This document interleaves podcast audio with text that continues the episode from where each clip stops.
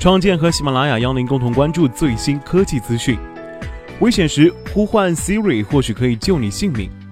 事实上，处于实时探听状态的设备呢，还是有一定好处的。苹果的 Siri 语音助手日前拯救了一名因意外停止呼吸丧生的澳大利亚小孩。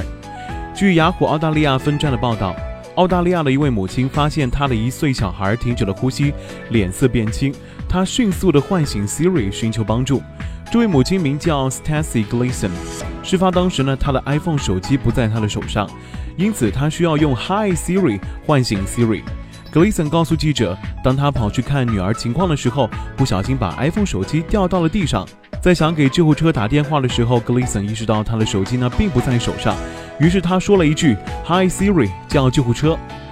雅虎的报道指出，Siri 理解了他的意思，不久救护车就赶到了，对 Gleason 女士的女儿进行了救助。现在，她的女儿呢已经恢复了健康。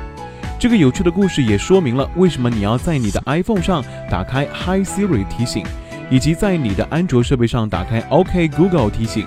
如果你不知道如何在你手机上开启这个功能呢？你可以在安卓手机的 Google Apps 上面找到，或者是在你的 iPhone 的设置通用 Siri 下找到。如果你对运行在亚马逊 Echo 智能音箱上的语音助手好奇的话，你会发现它目前呢还是不支持呼叫救护车功能的。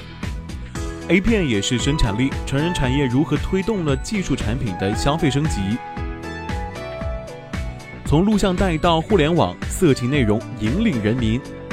色情行业对于新技术推广的巨大影响，第一次展现在录像机初期发展当中。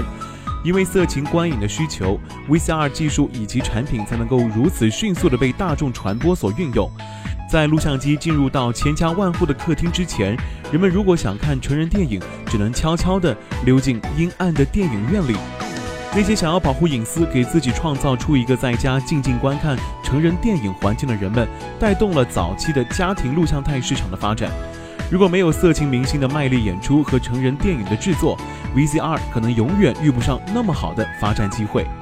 曾经帮助 VCR 大卖的神秘力量呢，也在有线电视普及的时候大力助推。因为有线电视频道允许播放更多含有性暗示的影片，这使得人们甘愿为这个优质渠道付费，即便他们能够免费观看其他频道的电视呢，也是在所不辞的。在 VCR 有线电视的早期发展当中，都少不了成人行业的推波助澜。新技术在早期总是昂贵、难用且有很多漏洞的，但是观看色情影片的诱惑，使得早期使用者愿意去尝试使用新技术。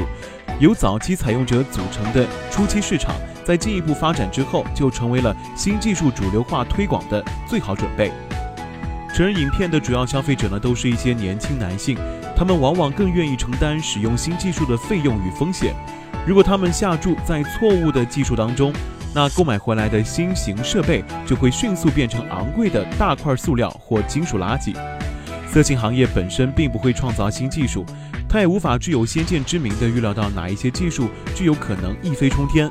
色情行业之所以能够推动新技术被广泛采用，只是因为它抢先一步采用了新技术，与此同时又有足够多的人愿意追随它的脚步。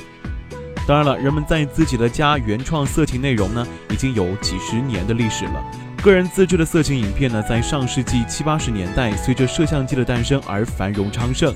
摄像机改变了传统的色情影片的制作行业，因为它摧毁了色情影片的产生者、销售者以及消费者之间的界限。而当互联网使得数据传输变得更加简单之时，色情影片就会走出家庭小作坊，通过 BT 下载或者在线视频进一步的传播，大众广泛的参与到创造、分享乃至从中牟利的过程当中。下一个受惠于色情内容的前沿技术，应该会轮到 VR 触觉反馈，或者是其他的新发明。成人影片行业的脚步比游戏业跑得更快。网上将会出现一批围绕着使用 VR 等新技术观看色情内容的社区。色情影片之所以能够不断的推动新技术往前发展，是因为人们一直在寻找新的方式，让自己能够与他人分享内容，又能够保护自己的观影隐私。